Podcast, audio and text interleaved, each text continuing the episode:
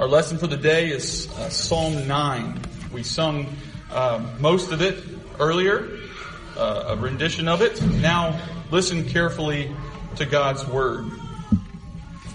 A song uh, to the musical director set to the death of a son, a psalm by David.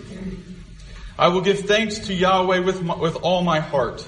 I will tell of all your wonderful deeds. I will rejoice and I will exult in you. I will sing praise to your name, O Most High. When my enemies turn back, they stumble and they perish at your presence, for you have maintained my justice and my cause. You sit enthroned, judging righteously.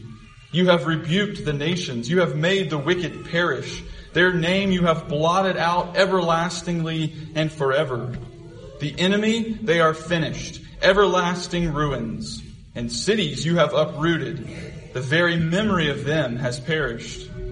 But Yahweh sits enthroned forever. He has established his throne for judgment, and it is he who judges the world in righteousness. He will execute justice for the peoples with uprightness. And so Yahweh will be a stronghold for the oppressed, a stronghold in times of trouble. And those who know your name put their trust in you, for you have not forsaken those who seek you, Yahweh. Sing praises to Yahweh, who sits enthroned in Zion. Declare among the peoples his doings. For the one who seeks blood remembers them. He has not forgotten the cry of the afflicted ones. Be gracious to me, Yahweh. See my affliction from those who hate me. You who lift me up from the gates of death, so I may tell all your praises, that in the gates of daughter Zion I may rejoice in your salvation. The nations have sunk down in the pit they have made. In the net they hid, their own foot has been caught. Yahweh has made himself known. He has executed judgment by the work of his palms, striking down the wicked.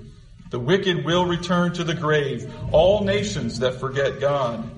For the needy will not be forgotten forever, nor will the hope of the afflicted perish forever. Arise, Yahweh. Do not let mortal man prevail. Let the nations be judged before your face. Appoint a teacher for them, Yahweh. Let the nations know that they are but mortal man. This is the word of the Lord. Let us pray. Heavenly Father, we thank you for the promises of your word. We thank you that your word has been inspired by your Holy Spirit, preserved by your Holy Spirit, and that you have promised to bless the reading and the preaching of your word with the presence and the power of your spirit. So we claim that promise today, and we thank you for how your word reorients our perspective and shows us the way things really are, despite all evidence to the contrary. Give us faith to believe your word and to take hope and comfort in it. We pray this in Christ's name. Amen.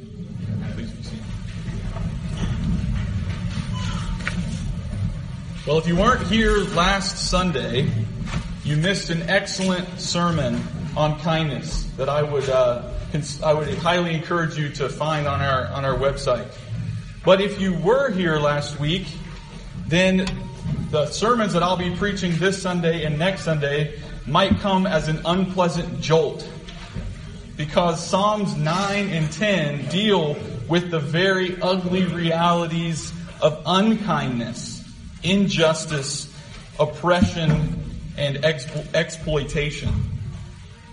There is a long standing tradition of reading these two Psalms, Psalms 9 and 10, as one whole psalm. In fact, uh, Catholic Bibles and other traditions actually just include them as one psalm. And so uh, the numbering of our psalms versus uh, some other traditions, uh, psalters, are actually off a number uh, after this point because they just count this as Psalm 9. We follow uh, a different tradition that counts them as two separate ones, but whatever, however you number them, the point is that they, they were meant to go together. They were meant to be read together as one whole composition.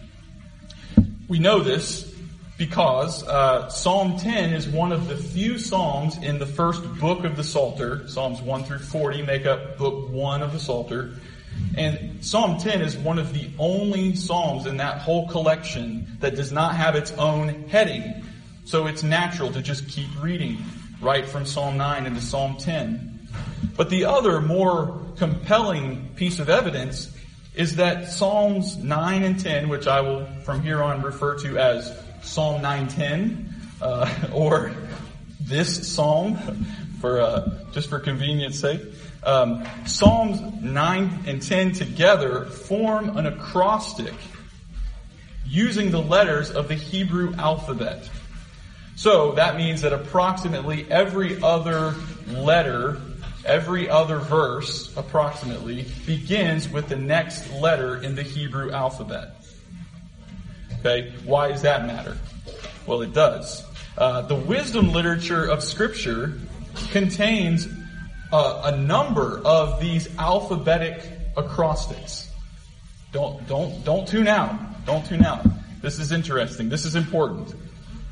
There's some, there's cash value to this, alright? The wisdom literature of scripture contains a number of these alphabetic acrostics. You've probably never noticed this. Some Bibles will put it, uh, in, in, uh, some of these passages, but some of them are, are, uh, we're not aware of it, uh, in our English translations. And what that does, uh, is not only would it have helped you maybe to memorize that passage of scripture, if you were uh, a Hebrew student trying to memorize passages of Scripture, that alphabetic acrostic would have jogged your memory. Uh, but more than that, more than just an aid for memorization, these alphabetic acrostics are usually uh, meant to show that this passage is giving us a thorough summary of this topic. It's covering everything from A to Z, so to speak. It's a full explanation.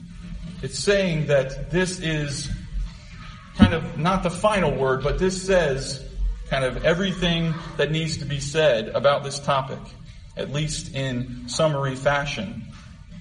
Examples of this include such passages like the end of Proverbs 31, the, the description of the noble wife, who is really Lady Wisdom, from earlier on in the book of Proverbs. That whole passage, verses 10 through 31, is a perfect alphabetic acrostic saying this is the, the complete summation uh, of Lady Wisdom's attributes.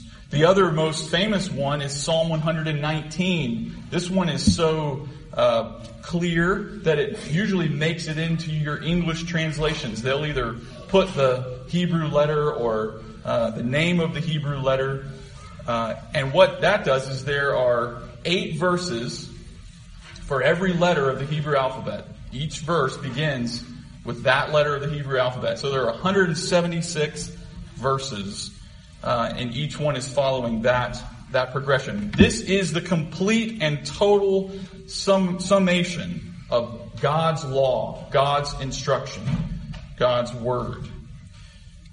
And then another uh, important one is Psalm 145. It's a perfect alphabetic acrostic that shows sort of the height of praise of God and all of His goodness and greatness uh, in Psalm 145. So those are those are neat, tidy, perfect acrostics. They follow exactly the order and everything is there. But there are also acrostic passages that look pretty sloppy. The spacing is irregular. Maybe it's, you know, two lines between this letter and five lines between the next letter. Or maybe the letters are out of order. Letters in the Hebrew alphabet are jumbled up. Or some letters even get left out. They're missing altogether. What happened to that letter? Where'd it go?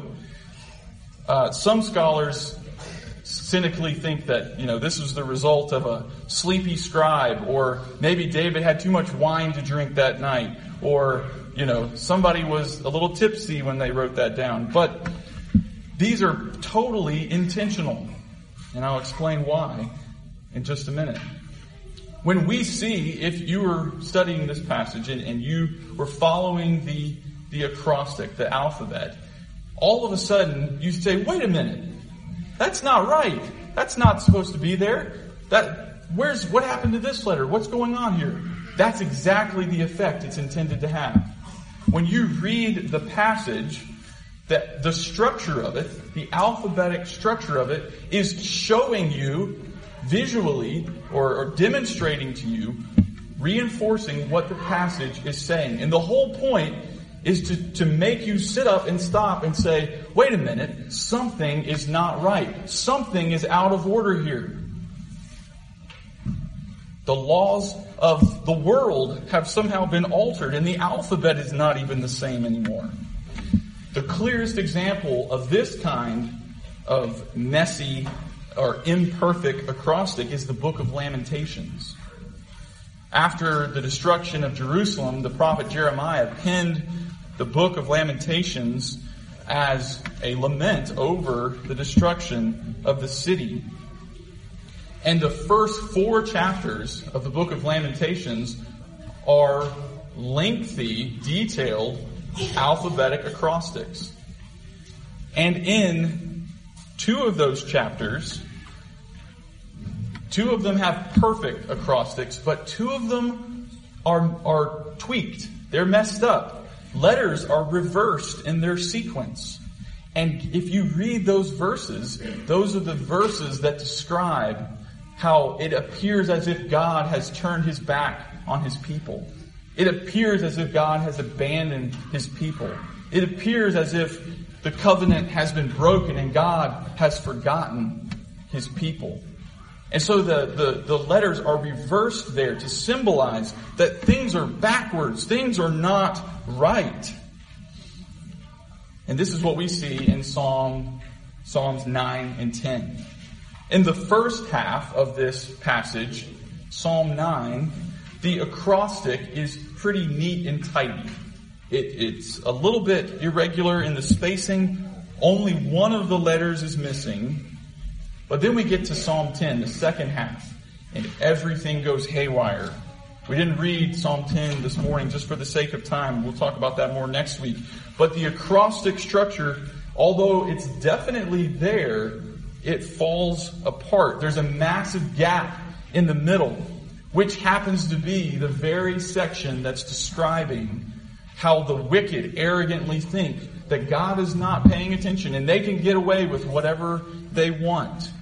The alphabet, the, the structure falls apart. The alphabet is all jumbled. It's missing letters there because it, it's showing us that at times the world seems like everything is upside down.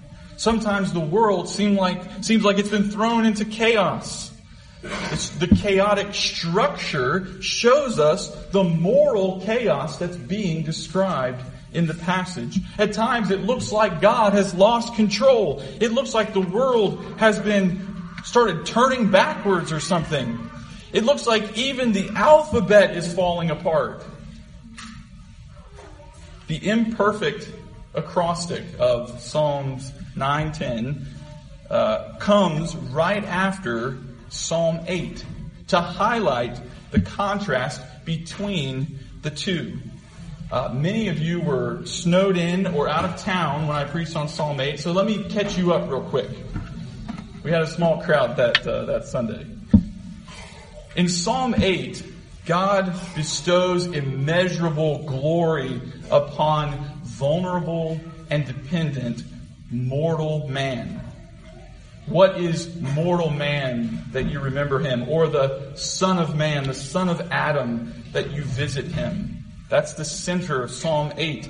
And Psalm 8 is all about the glory of God that's been bestowed on this finite, dependent, mortal man. He's been given glory, elevated to dominion over all of creation. And Psalm Psalm 8 highlights God's glory, not to make man, not to make us uh, have a, you know, an, a self self a self esteem uh, crisis, but to show us the, the amazing glory that God has bestowed on us. We, in our weakness, have received this amazing blessing, this amazing glory from God. Hebrews 2 quotes from Psalm 8 and says that Jesus is that Son of Man who reigns over all things, and that in him the church reigns with him over all things. But all things have not yet been brought into subjection to their rightful Lord. We do not yet see all things brought into subjection under Christ. And so, Psalm 8, this incredible psalm about the glory of God bestowed on man and how the Son of Man is exalted to have dominion over all things, is then in Psalm, the next Psalm, Psalm 9 and 10, contrasted with the way things often appear. Often it doesn't appear as if God is in complete control. Often it doesn't seem like um, God's Son of Man is on the throne. In Psalms 9 and 10, we see that Yahweh is enthroned as king, but everything is not as it should be. The wicked are preying on the helpless. The wicked bless the greedy. They revile Yahweh. They arrogantly assume that God is either unaware of what they're doing or unable to intervene. The English uh, preacher Charles Spurgeon once observed wisely that even the sorest of evils may furnish an occasion for a psalm. What a blessing it would be if we could turn even the most disastrous event into a, into a theme for a song, and by doing so turn the tables upon our great enemy. I would go even further and say that times of affliction, times of when evil seems to be prevailing, these times are the most appropriate times for psalms of praise and thanksgiving. Because that's when we most need to be reminded of God's faithfulness in the past and of His promises yet to be fulfilled. And so in the face of this moral chaos, what do we find David doing? We find him praising God. We find him recounting God's past acts of deliverance. It's no accident that David, whose life was filled with so many trials, afflictions, and sorrows, is the Bible's primary composer of songs for worship and thanksgiving. He was trained in the school of suffering to learn how to give praise to God even in the face of great evil and affliction. Charles Spurgeon, one, one more time, he said, If only we could determine to praise the Lord, we should surmount many a difficulty which our low spirits would never have been equal to. And we would be able to do double the work that could be done if our heart be languid in its beating, if we be crushed and trodden down in soul. As the evil spirit in Saul yielded to the influence of the harp of the son of Jesse, so would the spirit of melancholy often take flight from us, if only we would take up the song of praise. We need psalms like this, psalms throughout uh, the scriptures, to remind us of God's faithfulness, to remind us of the way things really are when all evidence seems to point to the contrary. But God's people, you and me, we aren't the only ones who need to be reminded of God's truth in the face of evil and injustice. That is also the time when the world most needs a refresher course on the sovereignty and justice of God. You see, the problem is not a few bad apples here and there. A few kind of outlier, uh, wicked people here and there. The problem, as we see in Psalm 2, as we see in Psalms 9 and 10, the problem is that entire nations, cultural institutions, economic systems, political machines, and military powers, entire nations are carrying out the sorts of injustices described here. And you don't have to look very far in our own land to pile up a pretty depressing list of exam- depressing list of examples. And so, what, did, what does David do? He calls on God to give the nations an education in the ABCs of God's kingship. They need, the nations need a lesson in reality 101. At the end of Psalm 9, the first section, David says, Appoint a teacher for them, Yahweh. Let the nations know that they are but mortal man. Appoint a teacher. That's a little bit different than uh, some of our English translations. The word there is a little bit unclear. It could mean fear. It could mean teacher. The point is, this teaching, this teacher is supposed to put the fear of God uh, in the nations, the wicked nations. And what is that teaching? What is, what is it that the nations need to be reminded of? They need the reminder of Psalm 9 and 10. That is uh, the teaching. That is the divine, uh, the basics, the primer into the way things work, the way the world really is. It rehearses the ABCs, so to speak, of a life, of life in a world where God is both king and judge.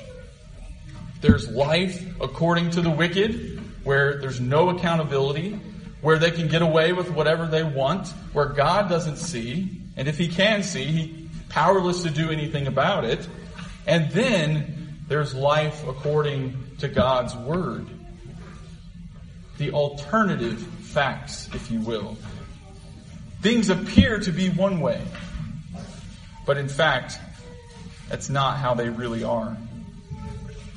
And so the first half of this psalm, Psalm 9, is a bold and confident proclamation of the facts, the way things really are, about God's faithfulness and His promises. And at the very heart of that first half, of the very heart of Psalm 9, the central line of this psalm is verse 11, which says, Sing praises to Yahweh who sits enthroned in Zion. Declare among the peoples his doings. Praise and proclamation, worship and mission go hand in hand. The church's worship fuels her work in the world, and her work in the world is aimed at worship. The first part of our psalm reminds us of the truth that Jesus is Lord, that God is King, He is Judge. These are not wishful thoughts. These are not uh, things that we um, think would be nice if they were true. These are the way, this is the way things really are.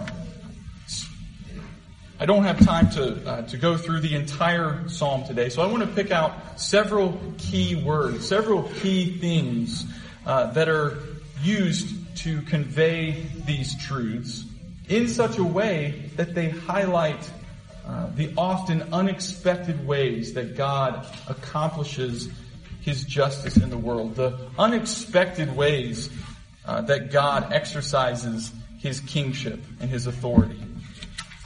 The first one, uh, the first uh, word is the word perish. That word appears numerous times in these in these passages. And Psalm 10 vividly portrays how the weak and the helpless perish at the hands of the wicked.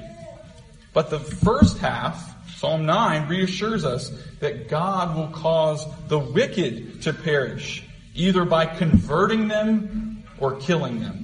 What is the, uh, the death of a sinner, the true, uh, the best way for a sinner to die is to be converted. But if God's enemies will not repent, if they will not convert, they are promised judgment.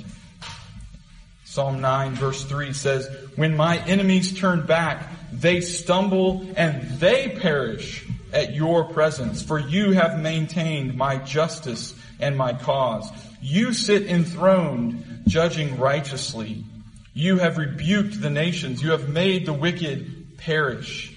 Their name you have blotted out everlastingly and forever. The enemy, they are finished, everlasting ruins. and cities you have uprooted. The very memory of them has perished. And then at the end of that section, 916, it says, Yahweh has made himself known. He has executed judgment by the work of his palms, striking down the wicked. For the needy will not be forgotten forever, nor will the hope of the afflicted perish forever. You see, the wicked think that their memory will live on forever in the monuments and cities that they have built for themselves on the backs of the oppressed and the afflicted. Much like the, the Tower of, of Babel or other monuments uh, throughout history that have been built uh, to the arrogance of a tyrant um, as he afflicts the, the poor and the vulnerable. The wicked believe that their memory will be remembered forever. Their memory, memory will last forever. Their name will never be blotted out from the earth. But God is not impressed at all by these attempts to make a name for ourselves. In fact, this psalm assures us that God is intent on destroying any and all monuments of man's arrogance and oppression. If you look throughout uh, the pages of history, you can see how God has swept into the dustbin of history even the greatest of empires, even the greatest of civilizations that have rebelled against God, that have capitalized on the weak and the vulnerable. They have been utterly forgotten almost. There are ruins, but that's about it. Ruins that remind us uh, of God's work and His sovereignty throughout history. Empires and civilizations that were too big to fail, right, in the time uh, that, of their heyday, but now merely lie in ruins. And so the contrast couldn't be starker. When God executes judgment, the wicked are completely forgotten. Right? If God forgets something, he, it doesn't mean that it slips his mind. It means that he doesn't uh, act to save. If God remembers, it doesn't mean that all of a sudden he recalls something uh, that he had uh, previously forgotten. It means that he acts in accordance with his covenant. And so when God passes judgment, the wicked are, are sentenced uh, to everlasting uh, forgottenness. But the poor are not forgotten. The poor are remembered, and God vindicates the afflicted. Because God will cause the memory, even the memory of the wicked, to perish forever. The hope of the afflicted will not perish forever. As you can see, the themes of remembering and forgetting are also very important to this psalm. Remembering and forgetting is the difference between life and death. At the end of Psalm 9, in verse 17, it says, The wicked will return to the grave, all nations that forget God. For the needy will not be forgotten forever, nor will the hope of the afflicted perish forever. Catch what's being said here. The wicked will return to the grave, all nations that forget God. God will send the nations that forget Him to the grave, back to the grave even, but He does not forget the needy and afflicted. Wicked nations oppress the weak and the vulnerable. Why? Because they have forgotten God, because they have forgotten the central truths of this passage, the ABCs. They have forgotten their ABCs. They have forgotten that God really is king and judge. And so they think they can get away with anything. They think they can, they're uh, immune from punishment of any sort. They think there's nothing after death and, and whatever happens now, uh, they can, uh, they can do whatever they want. They oppress the weak and the vulnerable. Be, vulnerable because they have forgotten that God is judge. But God destroys the wicked nations because he has not forgotten the weak and the vulnerable.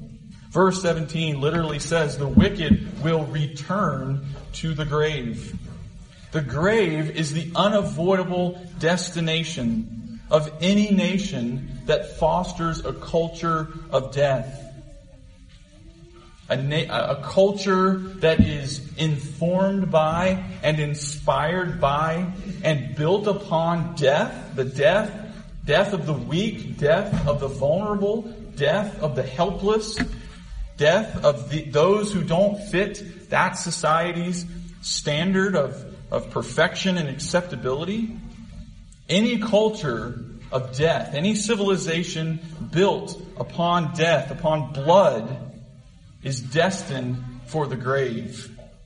Any culture that denies the fact that man is created in the image of God, any culture that kills the unborn, that perverts God's design for marriage and procreation, any culture that promotes industries based on exploitation, that euthanizes the elderly and the disabled, this type of society will literally self-destruct. The grave is the logical end for a culture of death. But beyond just the natural consequences that God has built into His world, God, God has built a logic into His world, and if you work against that logic, things will not go well for you. But beyond the natural consequences that God has built into His world, God has also promised that He will call wicked individuals and wicked nations to account for their sins. There will be a reckoning. In the middle of Psalm 9, it says, Those who know your name put their trust in you, for you have not forsaken those who seek you, Yahweh. Sing praises to Yahweh, who sits enthroned in Zion. Declare among the peoples his doings. For the avenger of blood, literally, the one who seeks blood, remembers them. That is the, the afflicted, those who seek him. He has not forgotten the cry of the afflicted ones. Psalm 9, the first half, sets us up perfectly for some incredible dramatic irony later on in Psalm 10. You know what dramatic irony is, right? It's when you know something that the character in the story doesn't know. Somehow through a, you've been privy to a, a, different conversation that that character in the story, they don't know what's going on behind the scenes, but you know it. And so when you see, it's like watching this uh, train wreck happen. You can see it happening. You know it, and they don't. And you want to, you know, yell at the TV and tell them not to open door number three or whatever, because uh, you know what's going to happen if they do that. And this is what Psalm 9 sets us up for. Psalm 9 lays down uh, the, the, the standards of God's judgment, and that He will call an account. He will demand a reckoning. He seeks blood. He is the avenger of blood that has not forgotten the afflicted. And so in Psalm 10, when we start to read how the arrogant boast that God will not call to account, it's almost laughable. The arrogance of the, uh, the attitude of the wicked in Psalm 10, the second half, is staggering and it's frightening. But we have the comfort of knowing that God is the one who calls to account. He is the avenger of blood. The idea of God being an avenger of blood goes all the way back to the Lord's covenant with Noah in Genesis chapter 9. After the flood, after uh, God's um, Noah's family uh, disembarks uh, the ark in a new world. Uh, there is a reiteration, but an expansion uh, of the creation covenant, of the covenant with Adam. A lot of the same instructions are given, but more authority is now given because man has matured in some ways. And one of those additional authorities that is given to Noah as a representative of the righteous people of God is the authority to execute capital punishment in case of murder. And so in Genesis 9, the Lord says, And for your lifeblood I will require a reckoning. Same word, same word as here in Psalm 9. For your lifeblood I will require a reckoning. From every beast I will require it.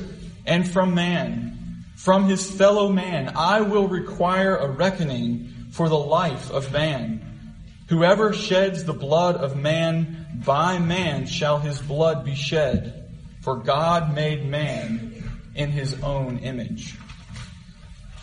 The teaching of scripture is that life is in the blood. That's why the people of God were forbidden from eating meat that still had blood in it, because it is an acknowledgement that we do not get life from the animal. We're not somehow absorbing the life of this animal into our own soul. God gives us life. He is the one who sustains life. He is the one who uses food, yes, but it is ultimately God who is the source of life. And so the people of God were forbidden to eat or drink blood. Life is in the blood. And when blood is shed in, in homicide or even in manslaughter, that blood calls out for vengeance. So there were, there was, uh, if you were, if there was uh, a case of manslaughter, you accidentally um, took somebody's, you know, you killed somebody while you were out in the field working together, um, you were still guilty of manslaughter and you had to flee to a city of refuge and follow certain prescribed rules because that blood was calling out for vengeance. If you were guilty of homicide, of course, the case was even more dire. Your blood was to be shed. Because the whole premise is that God is the avenger of blood. He demands that satisfaction be made anytime one of his image bearers is killed or murdered. We know that the blood of Abel cried out from the ground after his brother Cain murdered him. And so God had to punish Cain and, and put the, the mark upon him and banish him from the good land. God will not overlook the shedding of innocent blood. He will call to account. He will demand a reckoning. But we also know that the blood of Christ speaks a better word than the blood of Abel. The blood of Christ has been shed and covers us, covers our sin. The blood of Christ is powerful to atone for all our sins. And instead of calling up God's judgment against us who put Christ to death, the blood of Christ brings, has been shed so that Christ has borne the judgment of God for us. And we can be forgiven. We can be cleansed. We can be declared not guilty. And so Psalm 910, this song paints a picture for us of the reality of life under God's kingship. Life in a world where God is judge. Even though the wicked may at times prosper, even though the, the nations rage and the kings of the earth plot in vain, we know that the Lord is judge, that Jesus Christ is both king and judge over all. He is, he has been given all authority in heaven on our earth. And as Paul says in 1 Corinthians, he must reign until all his foes submit. We do not yet see all things brought into subjection under Christ, but we know that Christ will reign until all his foes submit. And then he will defeat the last enemy, which is death, and he will hand the kingdom over to the Father, and he will call all nations to account. The nations have been given to Christ. They are his inheritance, and he is the righteous judge. It is only through hope in these great promises of God that we are able to stand up to evil and injustice. If we don't believe that, that God is in control and that He's actually, He actually cares about what is going on, is involved in working out His plans in the world, then we will be unable to stand up and oppose evil and injustice. We need the promises of God that we find here and in other passages of scripture so that we have the grace to praise God, to give God thanks even when it doesn't look like there's anything to be thankful for. If we don't have the promise of God's kingship, the fact that Jesus Christ is the judge over all the earth, then we will be tempted to take vengeance into our own hands. If we don't believe there's a reckoning at the final day, then you got to settle all your scores right here and now because there's nothing else that's going to be done about it. But because we know that Christ is the judge, the righteous judge, we can leave room for God's wrath. We can love our enemy and bless those who persecute us. And we can lay down our lives sacrificially and bring hope to the oppressed and the, the hopeless. In a world rife with conflict and godless arrogance and oppression and exploitation, it is the church's duty, it is our duty to proclaim and embody this hope, the hope that we find here in this psalm. The hope that Jesus is both king and judge. The hope that Jesus is a stronghold for the oppressed. The hope that the Lord hears the cries of the afflicted and that he is the avenger of blood who topples tyrants, who wipes out the wicked and will one day expunge all evil from his creation and wipe away every tear from every eye. These are the ABCs of Christ's kingship. Amen. Let us pray. Heavenly Father, we thank you for the comfort and the hope that your word gives to us. Give us faith to take you at your word and to boldly proclaim to the nations that Jesus Christ is Lord. We pray this in his name. Amen.